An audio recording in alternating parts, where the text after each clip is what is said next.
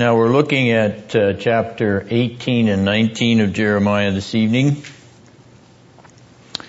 And with your outline in front of you, you will notice that I am suggesting a narrative drama in two acts covering chapters 18 and 19 together. I'm doing this in accordance with my approach to the book of Jeremiah, namely that we are exploring additional chapters in the prophet's narrative biography. His prophetic narrative biography, in fact, and thus as we have a biographical narrative here, in these two chapters, if you've had a chance to read over them, do you detect any difference between the narrative or the material in the 18th chapter as compared with the 19th chapter?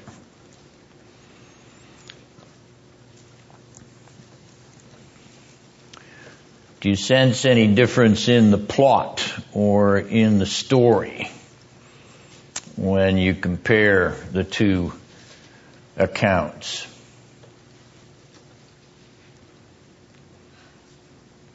You mean the previous chapters of these two chapters? No, just these two chapters. So putting, putting 18 and 19 together, you notice any difference in the narrative plot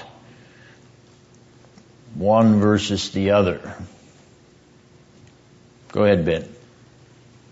In chapter 18, the, uh, the, the potter's house, and the potter making a, making a vessel and then remaking it, that is indicated, indicative of the, of the sovereignty of God. But in chapter 19, God is clearly putting the responsibility for, for state of things on the people. Because on the one hand he says, if I uh, have intent for good, and you go against that, then you suffer for that, and, and vice versa. Thank you, Ben. Uh, ben hit his finger on uh, the essential difference. Uh, let's notice that there are two different narrative events, but they are linked by the fact that they are uh, joined to something that has to do with the potter's efforts or the potter's house. 18, chapter 18 is uh, more of a, a, soft clay vessel, uh, a, a clay that is soft enough to be shaped and molded pliable enough to be refashioned. But you'll notice that the clay in chapter 19 is hard. It is fixed in a fixed form which cannot be shaped or molded. Now, that's a clue to uh, not only the uh, unique significance of the two events, but also the fact that they are uh, inseparably linked. there is a narrative paradigm here, and that's the reason we're going to look at both chapters together. While the chapters differ, they nevertheless complement one another as the prophets narrative biography in chapter 18 is complemented by his narrative biography in chapter 19. There is an unfolding narrative drama in Jeremiah 18 and 19. Well, let's look at that drama in terms of the outline. And I have uh, constructed the outline on the basis of two acts as I alluded earlier. And so let's begin with Act 1, which will be chapter 18, and scene 1 of this first act of our drama and ask uh, the question, uh, where is the location of this scene in this drama? If we are filmmakers and we are on location, uh, where are we on location? In, and pardon? Thank you, Lisa. In the potter's house. Very good, as verse 2 indicates. All right, now we might ask the question, since Jeremiah is going to the potter's house, and that's going to be the location of this, uh, the scene or location of this narrative event, from whence does he come to go to the potter's house? In other words, where is he in verse 1 when the word of the Lord comes to him? we know he's going to the potter's house in verse 2, but where does he begin? Which may seem like a somewhat nonsensical question, but it has its own interest. And I think uh, when we look at one other factor, it may in fact be quite significant. Well, uh, Terry, your head went up. Uh, gate of Jerusalem. Pardon? One of the gates of Jerusalem. Very good. All right. Now, if, as Terry suggests, we were thinking about where he has been in the previous chapter, correct, Terry? He has been at the gates of Jerusalem. If you turn back to verse 19 of chapter 17, you will notice that the Lord speaks to him with respect to the gate where he's to stand and to make his comments and rebuke about the violation and desecration of the Sabbath day. However, there is a possibility that he's come from somewhere else in Jerusalem. And if you turn over to the end of chapter 19, at the end of these complementary narratives, where do we find Jeremiah at the conclusion of the 19th chapter?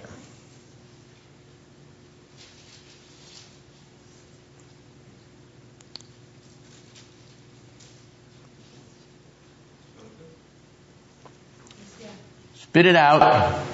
Topheth. Topheth? No. No, you came from Topheth. Yeah. The court of the Lord's house. The court of the Lord's house. Yes.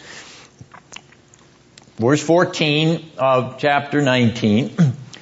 Now you remember when Lisa said the potter's house in verse 2 of chapter 18, here at the end of chapter 19, we have the Lord's house.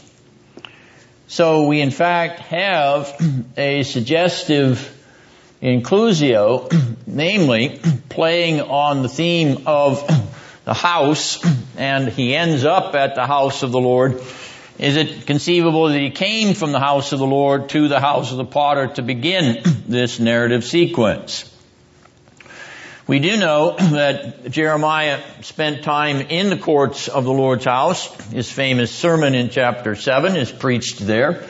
When we come to chapter 26, we will also find that he is active there as in the court of the house of the Lord again. So uh, he spends a good bit of time in his uh, biography uh, here. And so I don't think it's unreasonable to suggest that there is a symmetrical uh, circle around Jeremiah's travels. They're not long travels. I mean, he's going uh, down to this potter's house and will suggest where that may have been in Jerusalem in a little bit. but he may have come from the house of the Lord as he ends up in the house of the Lord at the end of this sequence in chapter 19 verse 14. That's a suggestion. I'm not dogmatic about it, but it is an interesting use of that duplicate house of the potter, house of the Lord at the beginning and ending of this narrative. All right, now, what is the event within this first scene? In other words, at the potter's house, what event occurs? What's the action in our scene? film director says lights, camera, action. All right, where's the action in this scene? Marge? Well, the potter was making something that was spoiled. Potter is at his wheel, and Jeremiah is watching the action as he's watching him work the clay at his wheel. And one of these uh, clay uh, pots was spoiled, and so he uh, he uh, remade it, or at least he, uh, the implication is that he would refashion it. All right. So uh, that brings us to the second scene in this first act. We have Jeremiah at the potter's house, standing and watching the potter work at his wheel as he fashions the clay, even uh, refashions the clay which is spoiled uh, under his hand or because of some other circumstance as he turns the wheel. What's the second scene in this first act? You say to me, oh, that was the only scene I thought was here, that all of this is going on at the potter's house. Well, actually no.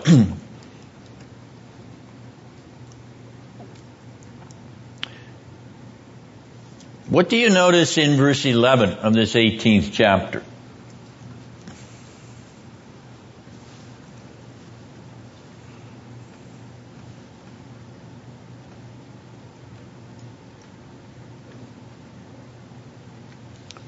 What's going on in that 11th verse?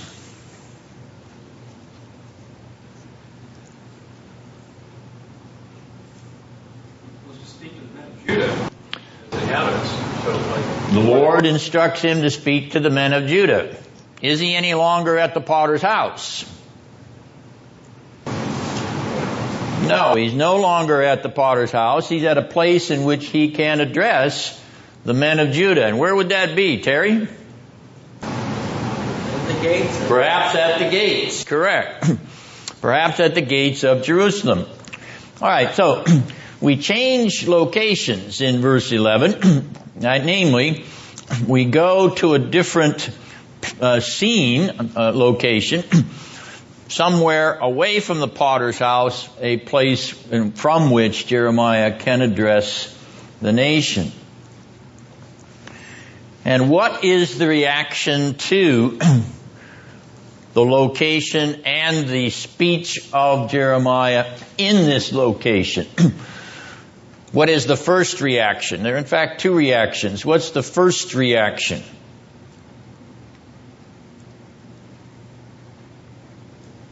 He gives the speech in verse 11. You notice the phrase, thus says the Lord, which sets off the speech. It's a declaration of God's own mouth.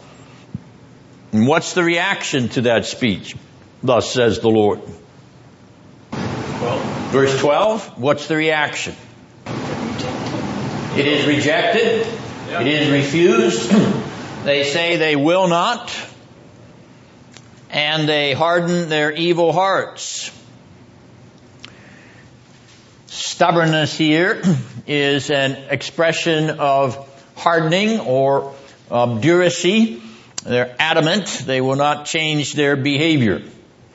Alright, so we have the people responding to Jeremiah. We actually have a, uh, a dialogue. Jeremiah speaks on behalf of the Lord and the people respond to the Lord and Jeremiah by indicating that they're not going to listen to what he's saying and they're not going to change their ways. Now that's the first reaction. There is a second reaction. And you notice in verse 13, we again have that phrase, thus says the Lord. this seems to be Jeremiah's response to their hard-hearted rejection in verse 12. And that response extends all the way to verse 17. But what do we have in verse 18? Marge? go against. They want to go against Jeremiah. They plot. They say, let us devise plans against him. And then they make a somewhat enigmatic statement, as the New American Standard translates it, let us strike him with our tongue. We'll come back to that later on. It's a very difficult Hebrew construction, so we'll take a look at it. But in any event, there's a definite reaction to the thus says the Lord again. And it's a reaction of rejection.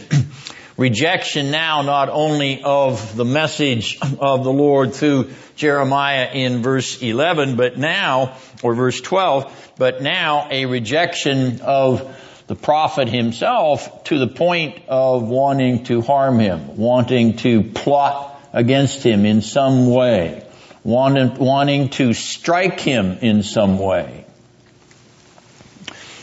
All right.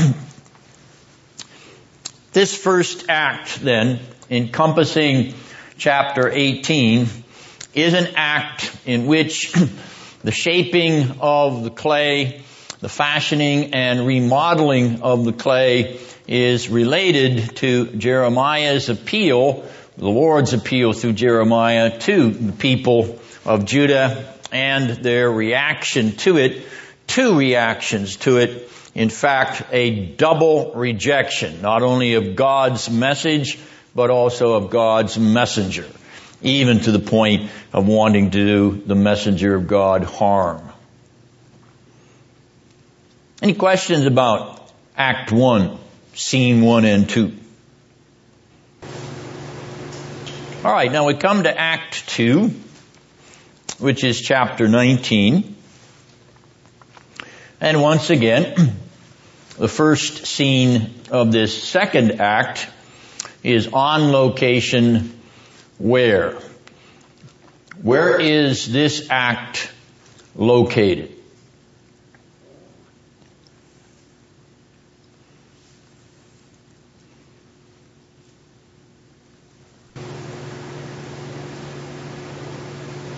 Terry, your brow was furrowed a little bit there. The Valley of Hinnom? Not yet. Where does it begin? He has to go to the potter what? Has to go to a place where he can buy something from the potter's house or potter's shop. So, this could be the house of the potter as it was in verse 2 of chapter 18. In other words, the potter's house where he makes his pots is also the place where he sells them. That would not be unusual. A uh, enter, enterprising uh, businessman would have a small shop uh, on a street where someone would visit and he'd be living in the back room. It still happens in the Middle East today. It's still, that's still the style of which some of them will do business. So uh, it, we can't uh, prove that conclusively, but it's possible that he's back in the same location as he was at the opening of scene one, act one. Now, here, the event in question is what? Mary Lou, it's what every woman likes to do, right?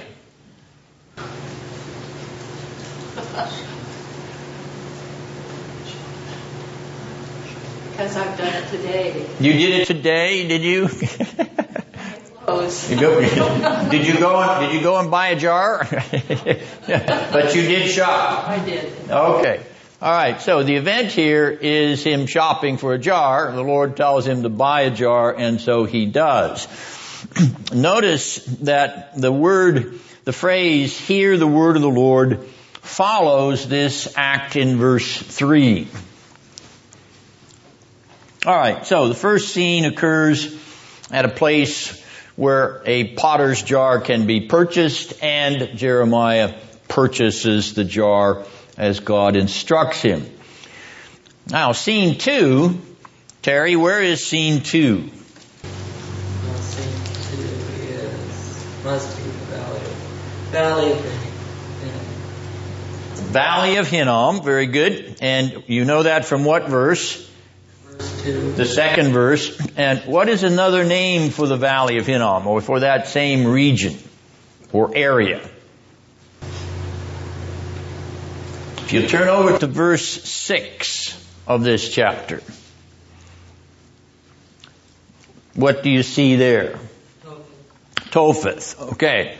All right, now, let's think about the geography of Jerusalem for a moment. I'm just going to draw a circle The east side is the valley of the Kidron. and the west side, actually the southwest side, is the valley of Hinnom. The temple is up in the northeastern corner. And so Jeremiah would itinerate between this area and the lower southeastern corner of the city of Jerusalem. Perhaps the potter's shop and his uh, business was also in this southeastern corner contiguous to the valley of Hinnom. Alright, now, the name Topheth for this valley is a reference to some other aspect of what was going on in that valley. Do you happen to remember what it was? The children. They were sacrificing the children. Why did they call it Topheth? Does anybody remember that? Nobody really knows for sure what this word Topheth means or what its origin, etymology is, but the suggestion is that it refers to the beating of drums. And why would there be beating of drums in the valley of Hinnom? To drown out the sounds of the To drown out the sounds of the incinerating children. Yes, being burned up. All right, it's not a very uh, uh, it's a ghastly thought, but nonetheless, that's one suggestion about why it's called Topheth as well as the Valley of Hinnom. All right. Now, in the Valley of Hinnom, what event or what action takes place? Jeremiah has purchased his jar. He's gone to the valley of Hinnom. And what action takes place? Art? Proclaim the words that I tell you. Mm, he does that, but I'm thinking of something he does. Some act he performs. Terry? Breaks the jar. He smashes the jar, verse 10. Alright. So, notice in verse 11 another thus says the Lord phrase, only this time it's Lord Sabaoth, thus says the Lord of hosts. Scene two then, in the valley of Hinnom, and the smashing of the jar, and a declaration, thus says the Lord, as we had in verse three, at the end of scene one, hear the word of the Lord. Alright, that brings us to scene three of Act two. And where is this scene located? We've already talked about this, but you can pick it up again, I think, if you notice verse 14.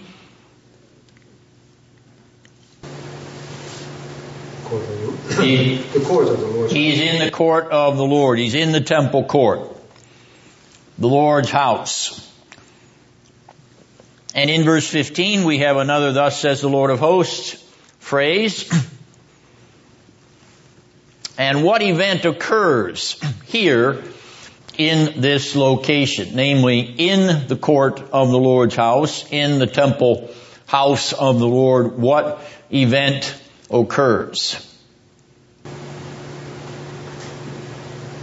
Doesn't smash his jar, his jar is already smashed. He prophesies. He prophesies. What's the point of verse 15?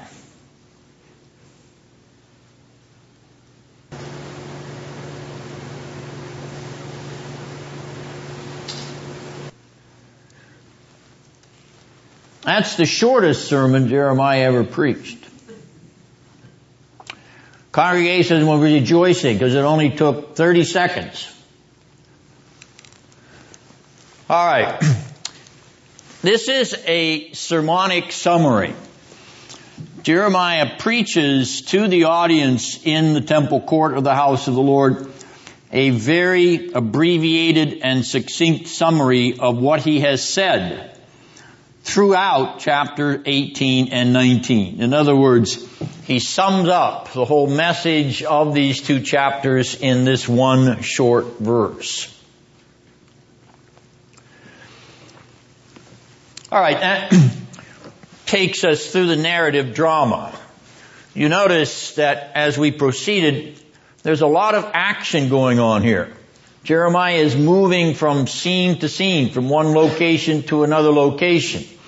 There is drama in terms of conflict because every story progresses in terms of tension or conflict. That's what the plot diagram or the plot uh, parabola is all about in uh, literary analysis. And we've had that with respect to the response to his message in chapter 18. And obviously he's continuing to find the same kind of resistance because he's proclaiming that message again here in chapter 19 in summary form, but there is a difference. There is a difference. He doesn't smash the jar in chapter 18. He's observing the clay being fashioned and molded and worked upon the wheel. But in chapter 19, he's got a finished hard product that is crushed and smashed by being hurled to the ground. The narrative is progressing. These two chapters cohere because there is an integrally united and coherent, complete narrative paradigm, complete narrative sequence. All right, let's think about that for a moment. There's two distinct events here because there's two distinct occurrences. So we have to perceive what it is that God is doing through uh, this action that he, by which he's demonstrating his own self-revelation to Jeremiah. All right, the narrative drama then which unfolds from chapter 18 to chapter 19, is indicative of a narrative progression. In chapter 18, the potter's clay is in a reversible state. The potter's clay is in a reversible state. From outside, externally speaking, the clay can be reshaped, refashioned, remolded from something not pleasing to the potter externally. The clay may be outwardly reformed so as to please the potter. in this soft and pliable condition. The clay is not yet fixed. The clay is not yet hardened outwardly. That is, externally speaking, the clay now is reversible in chapter 18. It is not yet irreversible.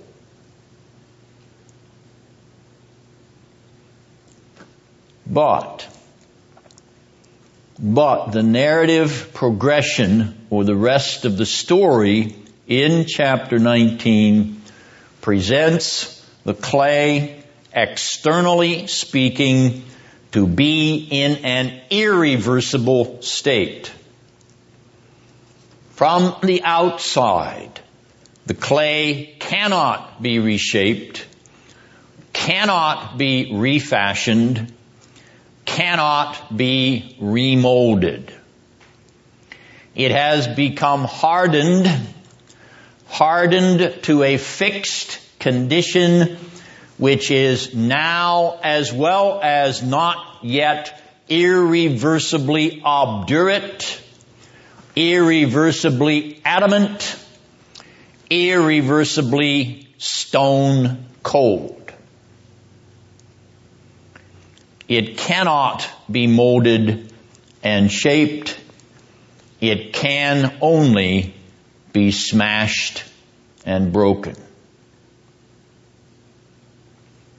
Jeremiah therefore moves in the progression from a sinful nation outwardly in a pliable state, capable of being shaped by the external benevolence, the charismatic invitations, as well as the prophetic warnings to repent, to turn unto the Lord, to flee the wrath to come. A sinful nation which hardens its evil and stubborn heart against the outward call and the outward invitation of the Word of God and willfully behaves according to its evil internal disposition, hell bent for destruction. Jeremiah's exhortations to these sinners. these sinners outwardly, externally, in a pliable and reversible state. Jeremiah's hortatory word that God wishes them good and blessing.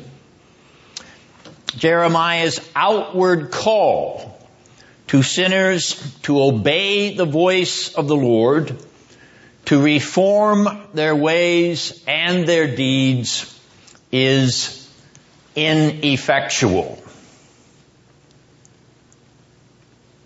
An ineffectual outward call. This nation of sinners spurns the outward call to salvation from God the Lord and His prophetic messenger. This nation of sinners hardens its heart more and more adamantly against the goodness and the blessing of the Lord. This nation of sinners fires its interior and its exterior with the stony stubbornness of its willful pleasures. Willful and sinful pleasures which pour from an evil heart. They will not repent. They will not obey the Lord they will not be saved. They will not because they will sin. They will indulge evil. They will act in accordance with the evil intentions of their evil hearts, their stone cold evil hearts. They will not. They will not The shift then from chapter 18 to chapter 19 is the shift from a God who outwardly called a sinful people to himself by the promises to the patriarchs, by freeing a people unto himself in an exodus from slavery, by carrying a people for himself through a wilderness sojourn and feeding them on the way. A God who planted a people for himself in a Beulah land of milk and honey. A God who shepherded a people unto himself with a royal shepherd of Israel. A God who pitched his dwelling place in the midst of a people taken unto himself, manifesting his visible outward kavod, glory. A God who sent his mouthpiece. A God who sent his very lips. A God who sent his very tongue in his servants, the prophets, to proclaim and to write his words of love, of grace, of life everlasting. But they would not.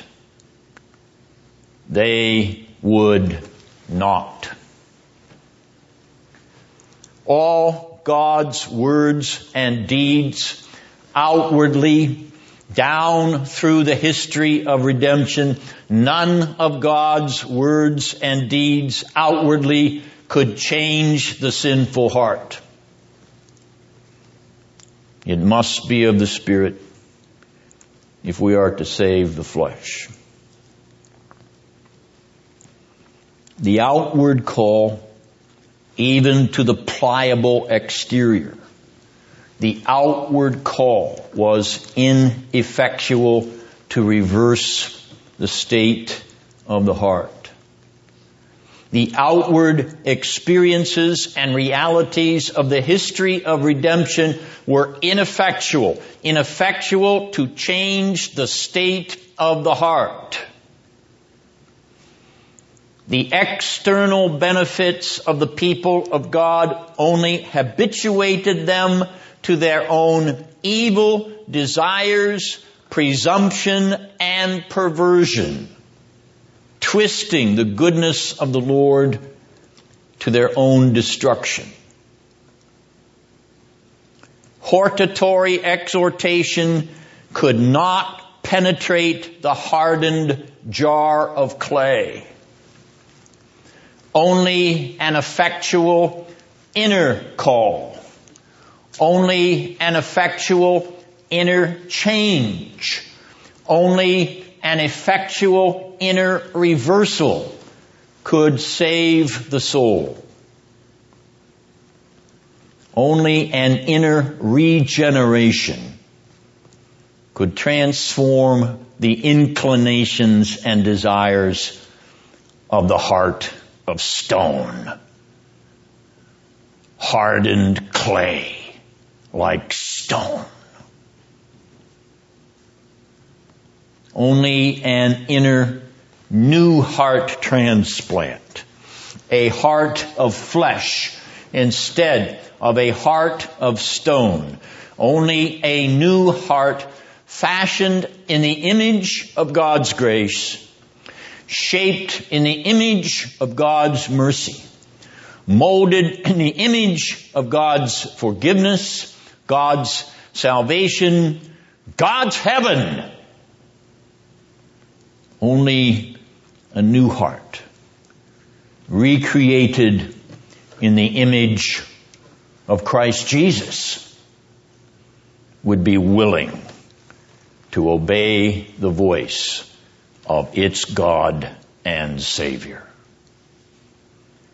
Only a new heart, recreated in the image of Christ Jesus would have an inner willingness, an internal love, an inward desire to live out of the kingdom built up inside itself, to live out of the kingdom planted inside itself, to experience the kingdom promised from the foundation of the world and revealed inside itself by the almighty act of the affectional, effective grace of God.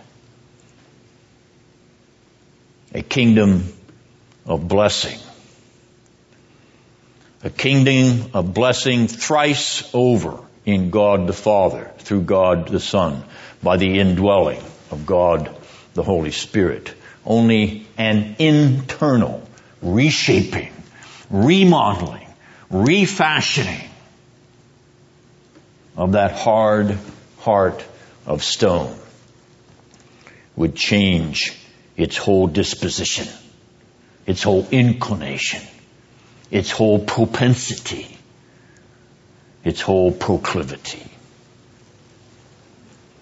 This is the kingdom into which the remnant, according to the election of grace, was delivered in the days of the prophet Jeremiah. And it is the kingdom into which the inwardly and effectually called, according to the election of grace, have been delivered in these last days through our God and Savior, Jesus Christ. Here is the kingdom of a heart of flesh. Here is the kingdom of love and light. Here is the kingdom of heaven where every newborn heart echoes and re-echoes the song of the Lamb, hymns and re-hymns the chorus of the Lamb, sings more than the Psalms of old, sings the hymn of the Lamb of God who sits at the right hand of the throne in glory. That sweet and precious Lamb of God by whose blood our stony hearts were washed whiter and softer than snow. That is a contrast in this narrative. It is not precisely a recognition of the absolute sovereignty of God. It is a recognition of the hortatory as distinct from the inner effectual. That is the significance of this second symbolic act of Jeremiah in his prophecy. Picking up on the 13th chapter when he was instructed to go and buy a linen waistcloth. You'll notice what he's instructed to do here in chapter 19. Go and buy again.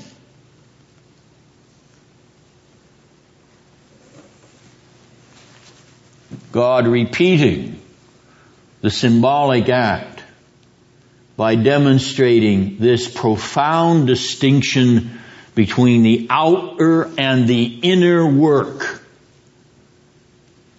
of his hortatory, his charismatic, his proclamatory invitations and workings in the lives of his people.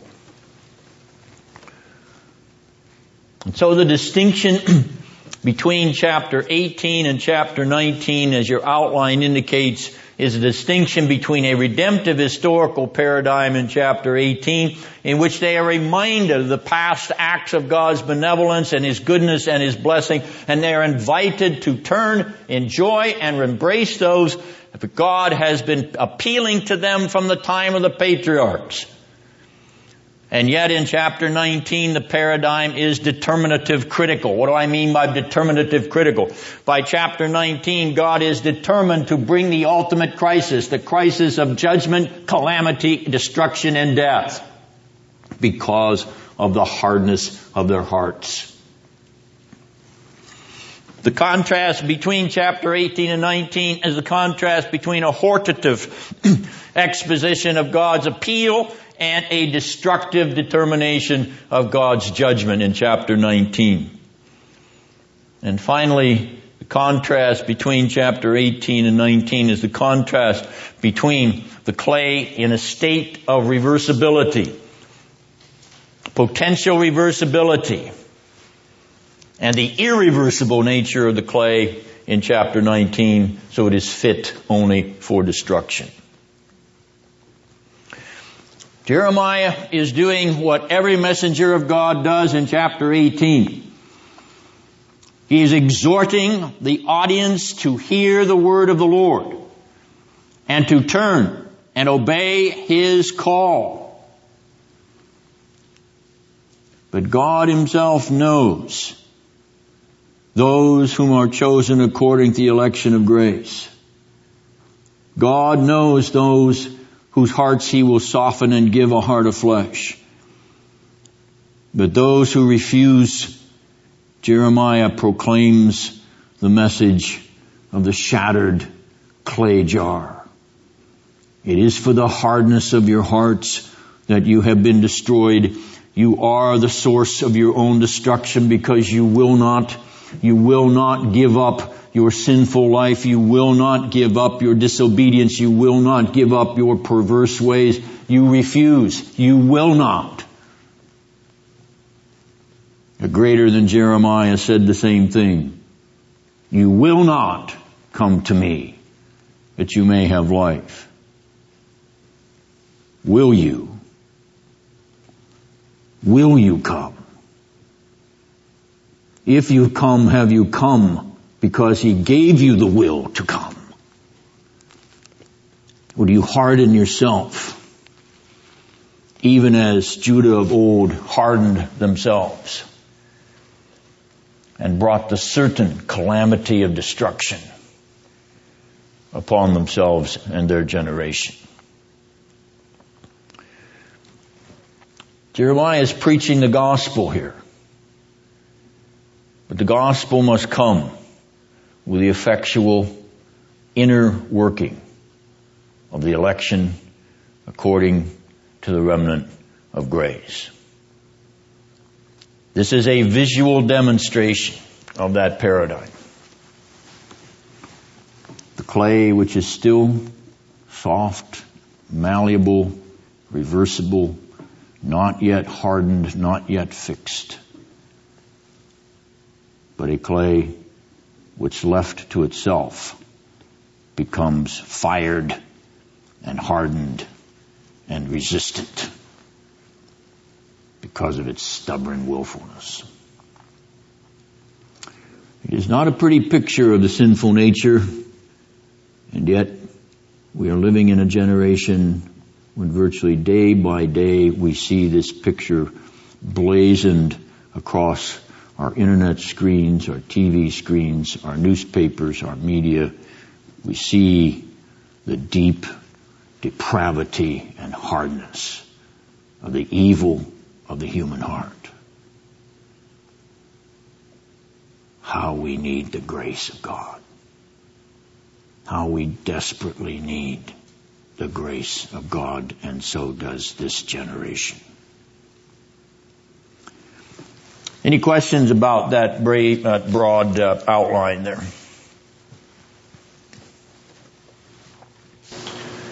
Then you've come to the break time, so enjoy your snack and stretching your legs. We'll come back to take a look at some other details.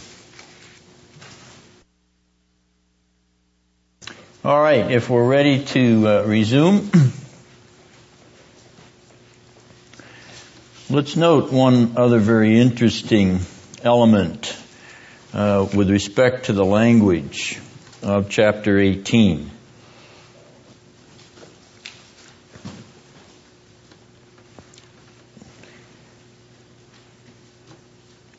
Notice in verse 7, God says that He will speak of a kingdom to uproot, pull down, or destroy. And then in verse 9, He says He will speak concerning a kingdom to build up or to plant.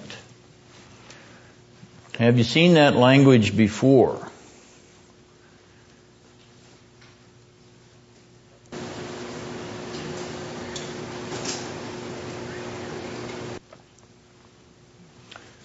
Some of you may have a cross-referenced Bible, and it may give you the reference in the margin, but if you turn back to chapter 1, Jeremiah 110.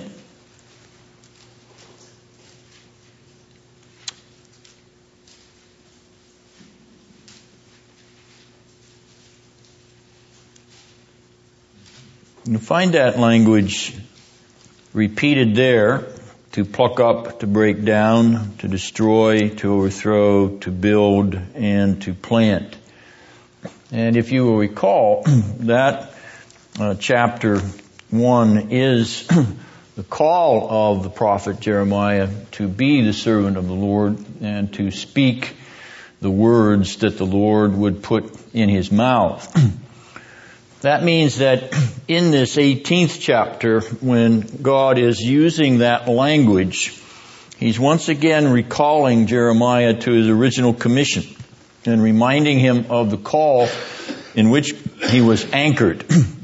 Namely, that this prophet of the Lord would bear the word of the Lord.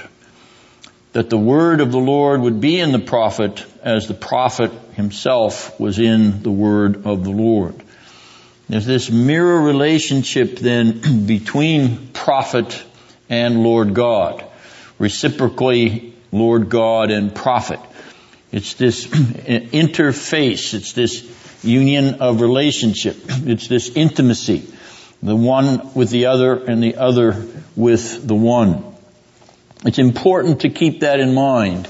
Uh, because uh, not only does it mean that Jeremiah does not speak on his own, but it means that what he speaks, he speaks in intimacy with the living God. And so we have these reflections of this kind of mirror paradigm uh, as we come down through the book, and here in chapter 18 is the next instance of it. There's one more, and that's in chapter 31, verse 28. And the interesting uh, feature of this occurrence in 31:28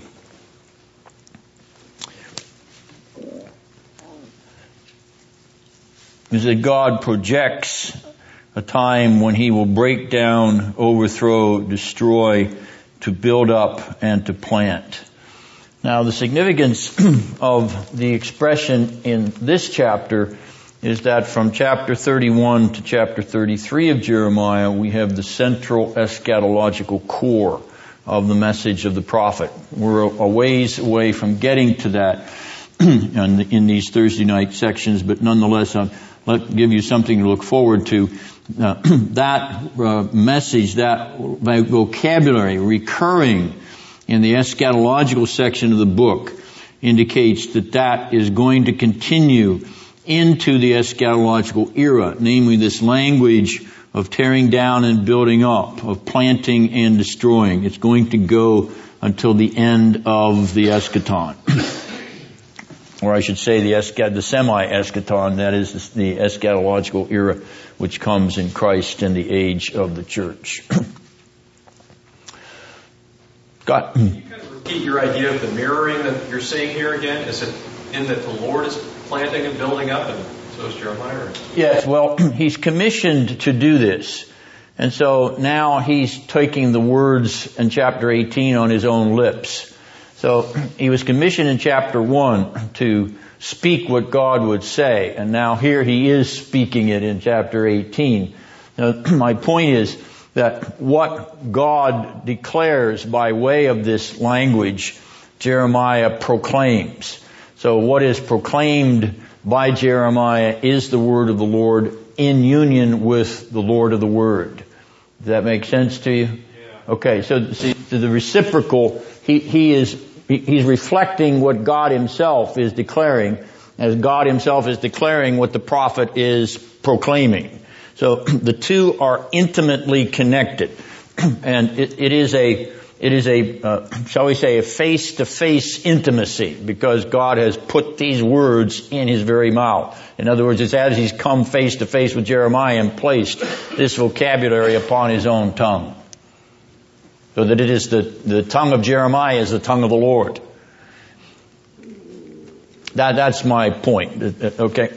All right. Now, um, let's uh, remember something we mentioned in the first hour, namely that this is the second prophetic symbolic act. The first one, the linen waistcloth uh, of uh, chapter 13. But uh, this is the second of five. And the next symbolic act will appear in chapter 24, the two basket of figs, then in chapter 27, when Jeremiah will wear a yoke like an ox yoke and walk around Jerusalem. And finally in chapter 32 when Jeremiah will buy a field in his hometown of Anathoth, he will buy it in the face of the destruction of the nation. Alright, now in verse 13 of chapter 18, we have this phrase, virgin of Israel. Verses 13 and 14 are a little bit difficult to understand, uh, partly because of the obscurity of some of the Hebrew here. But uh, this phrase, Virgin of Israel, is fairly clear. Uh, what is the point of mentioning the Virgin of Israel? Well, the parallel in the next line is what makes this phrase particularly emphatic. The Virgin of Israel has done a most appalling thing. What is the appalling thing that the Virgin of Israel has done? Played the harlot. Yes, she has prostituted herself before the idols, particularly the worship of the fertility god Baal. And uh, the uh, the poignancy of the term virgin here is the fact that she was reserved for the Lord. And so she has uh, uh, played the harlot by uh, uh, uniting herself to other gods and goddesses promiscuously and has denied her status, and that is appalling. So we're back to this reference in Jeremiah's day to this fertility worship, Uh, which uh, was uh, licentious, immoral, and abysmally pornographic. All right, now in verses 18 and 19, you'll notice that I uh, placed those two underneath one another. The phrase at the end of verse 18, give no heed, and then in 19, give heed. There's obviously an antithesis there, and you remember from our analysis that verse 18 is the response of the people who now want to plot uh, to hurt Jeremiah. But there's a little hook here in that uh, expression, give no heed and give heed. Jeremiah's statement then from verses 19 to 23 is a response to the statement that the plotters make in verse 18. They are, they are seamlessly connected. Now one of the reasons I make that point is the liberals will come along and look at these so-called confessions of Jeremiah. We see one in chap- in verse 19 to 23 of this 18th chapter. They'll look at these confessions and they'll say that they have been imported, they've been redacted, they've been Im- uh, edited in from uh, later uh, generation, later writers, even saying that they're post-exilic. So I note here that in this section, the seamless hook connects the two sections together. You can't redact it. That is, you can't intrude this section 19 to 23 into the chapter from some other source. It flows from the hook that is there in the uh, text 18 and 19 consecutive. Now, in that 18th verse, there is a list of theological leadership which reminds us of the religious authority in the areas of society and culture. Notice what these objectors are saying. They're saying that Jeremiah has no corner on theological law, theological intercession, namely priesthood, theological counsel, theological wisdom, that is being a, a sage, uh, the theological word of God and the theological office of a prophet. Because Jeremiah is predicting the destruction of the nation, they are taking issue with his prophet of doom message. And so these uh, theological scions of the uh, 7th century BC are arguing that their religious insight, their wisdom, their horoscope approach to the future, their ethical treatment of what is appropriate to the law, uh, their priestly, prophetic, and perhaps a wisdom tradition trumps Jeremiah's negative, nasty, pessimistic message of destruction. It's not the first time in the history of the revelation of the Bible that the theological lobby has gotten it wrong. And it won't be the last time either. Which means that when you see the Pied Pipers of the theological world marching off to the tune of masses of followers, beware. Beware. Jeremiah wasn't leading mass demonstrations. Jeremiah was speaking the word of God almost into a vacuum. You are called to judge the spirits and to try the doctrines whether they be of God or not. You cannot do that unless you understand the Word of God and the history of the interpretation of that word, including the history of the interpretation of that word in your own Reformed tradition.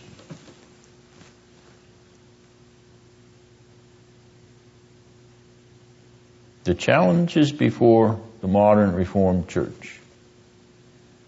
Does she have time for the Word of God? Let alone time for understanding the history of theology. I leave the challenge with you. All right, now, also in verse 18, we've underscored this plot. And this is not the first plot against Jeremiah. You may remember that there was a previous plot against his life. And who was responsible for that? You remember Marge? Well, at one time, his own family. It was his own family. Chapter 11, verse 19. In fact, chapter 12, verse 6, it's his own brothers and sisters. Its own brothers, I should say. It's his own brothers who are involved in that. So the men of Anathoth, his hometown, were conspiring against him. If you turn back to the previous chapter 17 and you notice verse 18, Jeremiah is lamenting the fact that he's being persecuted. So he's also being attacked in chapter 17. It's something he's experiencing routinely, not only from those within his own household, but those outside of his household. And here in chapter 18, those in the positions of theological leadership in Jerusalem, from the, uh, from the group of priests, from the group of other prophets, from the theological seminaries, we might say, in our own day.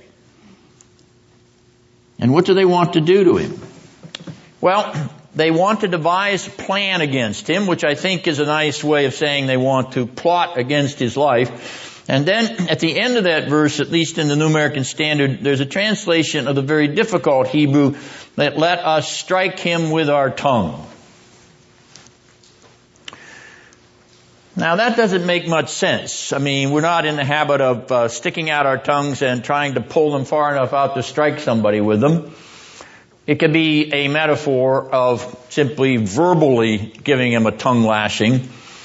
But there's an interesting recent article in which a scholar draws attention to an ancient Near Eastern punishment.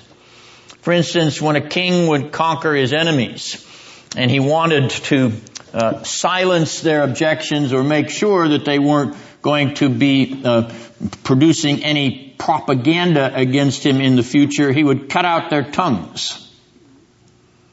Is it possible that what these plotters were suggesting was that they were going to strike Jeremiah's tongue by rendering him silent, cutting out his organ of speech?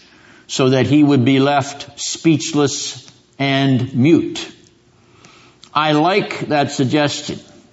It's a very interesting uh, insight into a very difficult Hebrew construction. I'm not saying it's absolutely right, but it makes sense in the context. They don't want to hear what he's saying. They want to shut him up. What better way to silence him than to cut out his tongue? And it didn't happen just in the ancient Near East. It still happens. It still happens. It happened in the Second World War. It's still happening in certain parts of the world today. A way to punish an offender, punish your enemy. Cut out his tongue. All right. Any question about any of that?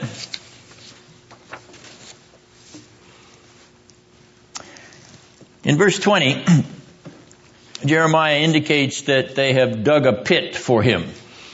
Now, it is possible that these plotters had actually begun to excavate a pit into which they would cast Jeremiah. You'll notice that it is duplicated in verse 22. It's also possible that Jeremiah is being a little bit proleptic here. Was Jeremiah ever thrown into a pit? Ben? What? When? What?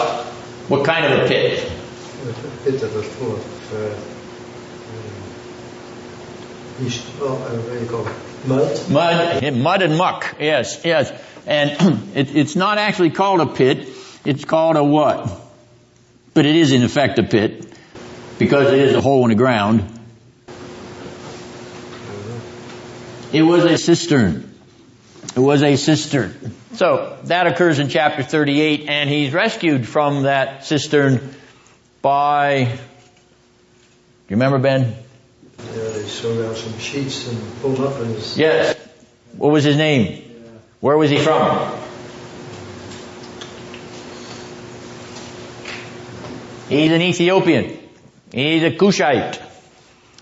Ebed Melech, who rescues Jeremiah from the cistern, from suffocating in the muck into which he was sinking. So, uh, this does remind us that uh, this phrase, dug a pit, is actually going to come to pass at some point in Jeremiah's career. Verse 23, the word, for, yes, go ahead. Can you define a cistern for us in those days so we understand more clearly? Well, there are two kinds of cisterns. Uh, there are those that had a, a porcelain or uh, clay uh, sealed bottom, so they were built over rock, and then they were plastered, uh, but they would crack and leak. Uh, nonetheless, that was one type of cistern, and the other cistern was just dug down into the ground. So they would, you know, saturate the ground uh, uh, with water and so saturated that the water would then build up and they would have fresh water at the top of that uh, ground level. And I think that's what's true here in chapter 38. In other words, this was what one might call an open cistern that had just been dug into a pit of the ground so that they could have fresh water in that particular location. And it became so uh, saturated that it, it, it became like a quagmire. And so he sank down in it with no way of telling how deep it was. Or the other possibility was an abandoned cistern that had been filled in with dirt and, you know, over a period of time had filled up with uh, drainage water, runoff water, and so had become uh, a quagmire. Uh, can't actually solve the, you know, the, the, the precise way in which that cistern became a death trap for Jeremiah, but those are the possibilities. All right, the word forgive in verse 23. If some of you have a marginal note in your Bible, uh, it may say cover over or atone. The Hebrew word here is kippur. Does that ring a bell in your memories? Kippur? Yom Kippur. Yom Kippur, correct. And Yom Kippur is uh, the Day of Atonement is laid down in what book of the Bible, Ben? in, Leviticus. What chapter Leviticus? I'm challenging you. It's almost dead center. It's in chapter 16 of Leviticus and the, uh, uh, the ritual of the Day of Atonement, which is the high day of sacrifice in the Jewish calendar in the Old Testament, and of course is referred to in the book of Hebrews uh, uh, when the high priest goes in behind the veil of the tabernacle or the temple once a year, but not without blood. Notice that that word here, to cover over, as the high priest would cover over the uh, mercy seat on the Ark of the Covenant. He would sprinkle blood to cover it as a symbolic representation of the sin of Israel being covered over. So here is um, uh, Jeremiah asking God not to cover over the sin of those who are persecuting him, those who are uh, reaping vengeance or plotting against him. All right, now I've outlined uh, verses 19 to 23 as very simple, uh, simple chiasm. Uh, this is a chiasm of my own invention. Though there are others who have suggested chiasm in this section, uh, chiasm uh, from their uh, writings and study, which I don't think is valid because uh, they cheat on the uh, the uh, Hebrew text. Uh, I'm trying not to cheat on the Hebrew text here, uh, so I'm, I'm I'm pulling out the things that are parallel and exactly duplicate. Notice that when he speaks in 19 and 20 and in 22 and 23, he speaks for himself. Lord, give heed to me. Lord, you knowest their designs against me. So the me pronoun follows verse 19, verse 20, verse 22, and verse 23. The pronoun changes in the central part of the chiasm. He asks for the sword in 21b and 21e to be directed against them or their and in 21D, which is the center of the chiasm and the hinge of this, of the uh, reversal of the chiastic paradigm, he asks that the Lord visit them, let their men be smitten to death. Me, them. And what is going on here with this language of vengeance and punishment and even destruction and death? Destruction by the sword. What's going on here? How, how is this godly prophet uh, uttering these imprecations against his persecutors? Well, once again, we must remember the mirror relationship of the prophet and God. Jeremiah is drawn into the narrative of God's determination. His determination to destroy the nation of Judah and Jerusalem, as well as destruction of those who have opposed his servant, the prophet Jeremiah. Jeremiah then speaks as God speaks. He speaks not on his own authority, he speaks on the authority of the justice of God who will rightly and justly deliver the wicked over unto death. Therefore, Jeremiah is, as it were, ratifying God's own justice and wrath. Even as we will judge the angels. Even as we will ratify the judgment of God in the damnation of the reprobate angels even as we will stand in the judgment with Christ and the elect, and we will rejoice at the damnation of the wicked. Not because we have some kind of insidious delight in terror or horror, but because we will praise the justice and righteousness of God. We will say, let God be right, and everyone else close his mouth, and every knee bow before the righteousness of God. That is a very difficult concept for a 21st century audience to grasp. But nonetheless, it is what the Bible declares. And Jeremiah is drawn into the drama of this not as some vindictive, I'll get even with you. That is not the spirit of this language. He is drawn into the drama of the righteousness and justice of God. If you have trouble with Jeremiah saying, let God be just in bringing back the death of the wicked. If you have problems with that, you've got problems with Jesus Christ, who says that the wicked will not come out of that place where their fire does not go out. You count them up. The Lord Jesus, the Son of God, talks about eternal damnation in hell three times more than any other writer in the Bible. Three to one. I believe he knows what he's talking about. And therefore, if we're going to have a trouble with Jeremiah's imprecations, we're going to have trouble with the God of the Old Testament's imprecations, and we're going to have trouble with Jesus of Nazareth's imprecations. You can't have it both ways, saying Jesus is a God of peace and love and not a God of justice and wrath.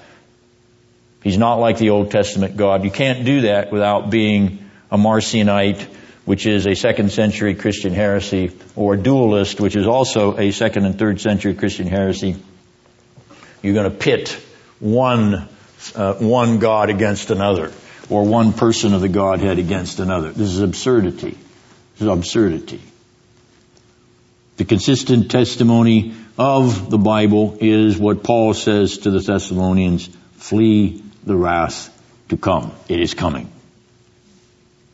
Make no doubt about it. It is coming. And if we're miserably misled on this, what do we lose?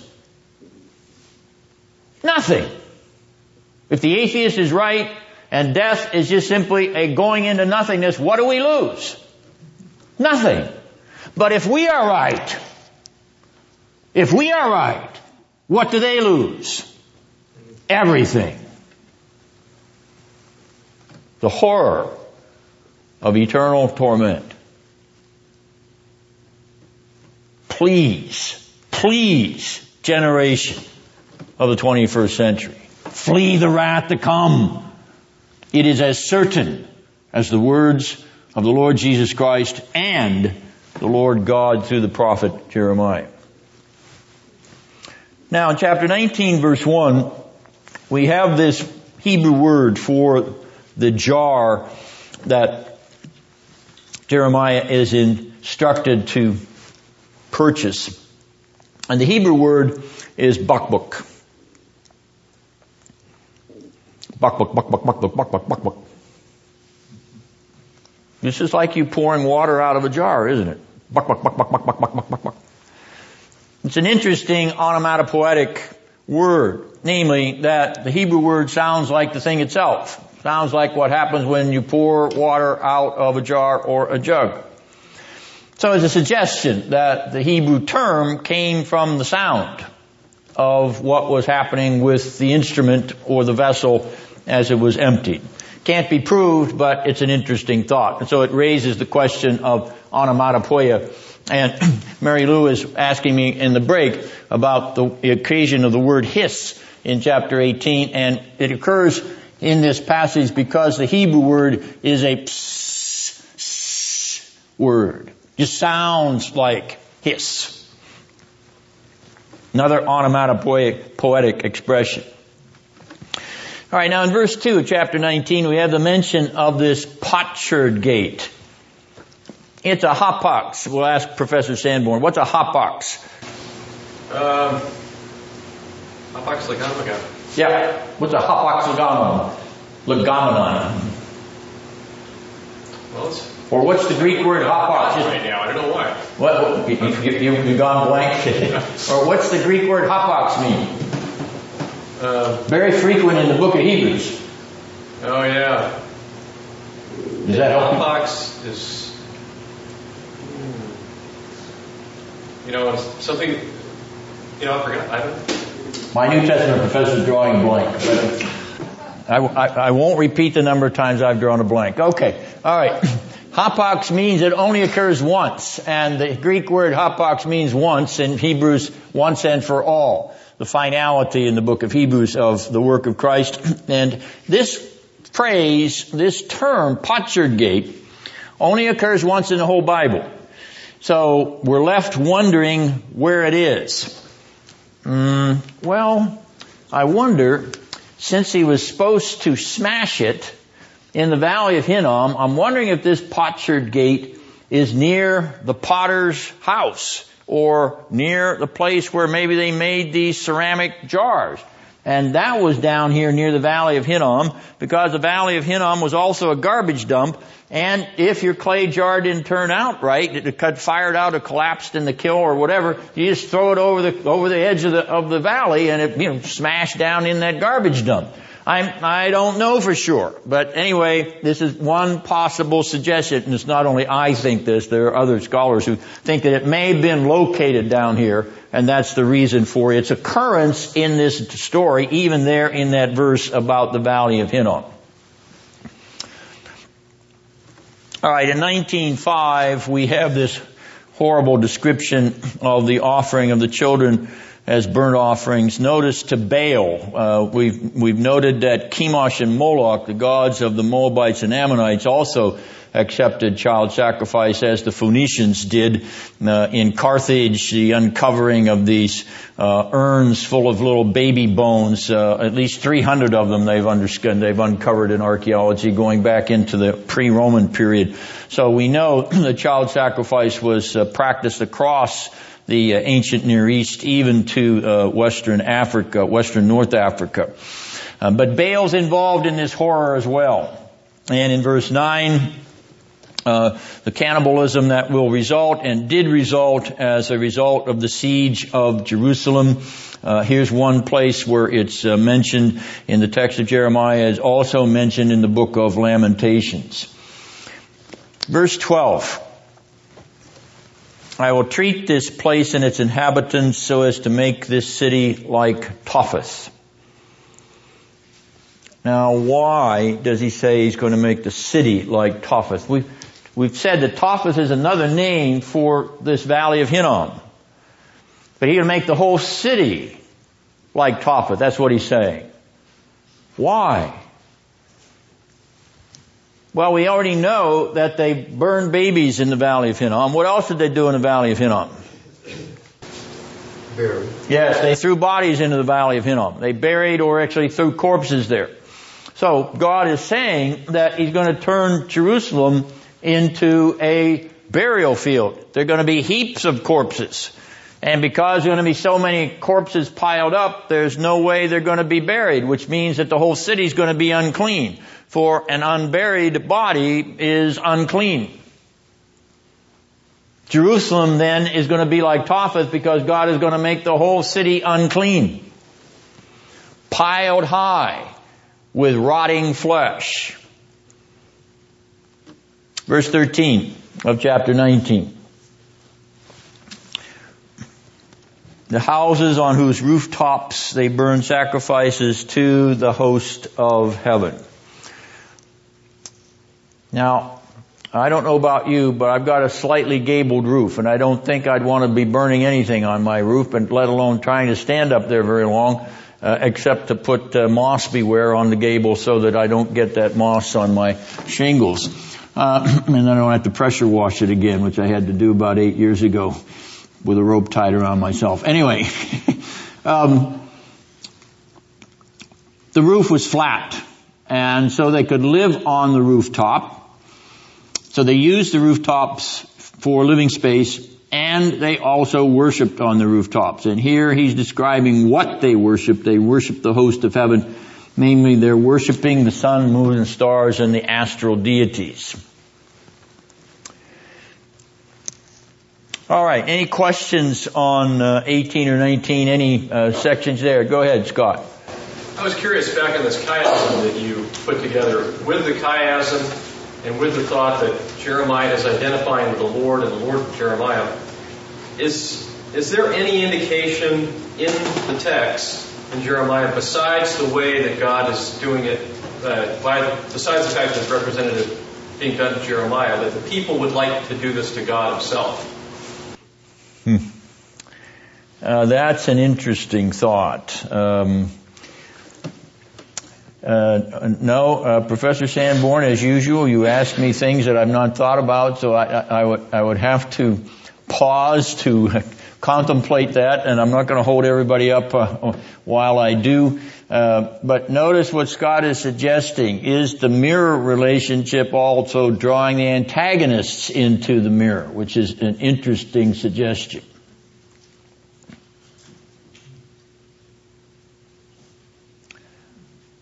Any other questions or comments? Chapter 20 next week. Pashhur. Close with prayer. Father, we do thank you not only for the outward call of the gospel of repentance and salvation, but we thank you for the power of your Spirit that has broken our hardened hearts and softened them into hearts of flesh by the goodness of your grace. We bless you for the sake of Christ and on account of his finished work, which is able to wash our hard hearts and make them soft and responsive to your call. We pray, Lord, for our generation. We pray, Lord, for our time. We pray, Lord, for the men, women, and children of this age, that you will call them not only outwardly, and more and more of them as the gospel goes to the ends of the earth, but you will also accompany that call with the effectual power of your Spirit to turn their hard hearts from darkness to light, cause them to love the Lord of grace and mercy, and then to walk as sons and daughters of the kingdom of heaven, seeking the love and peace and joy of the fruits of the Spirit as well as the joy of the communion of the saints. Father, we thank you for your word. We ask your blessing upon it as we seek to penetrate it, to understand it, to live in it and out of it. And we pray, Lord, that this blessing may redound to your glory and not to ours. For the sake of Christ Jesus, who loved us and gave himself for us. Amen.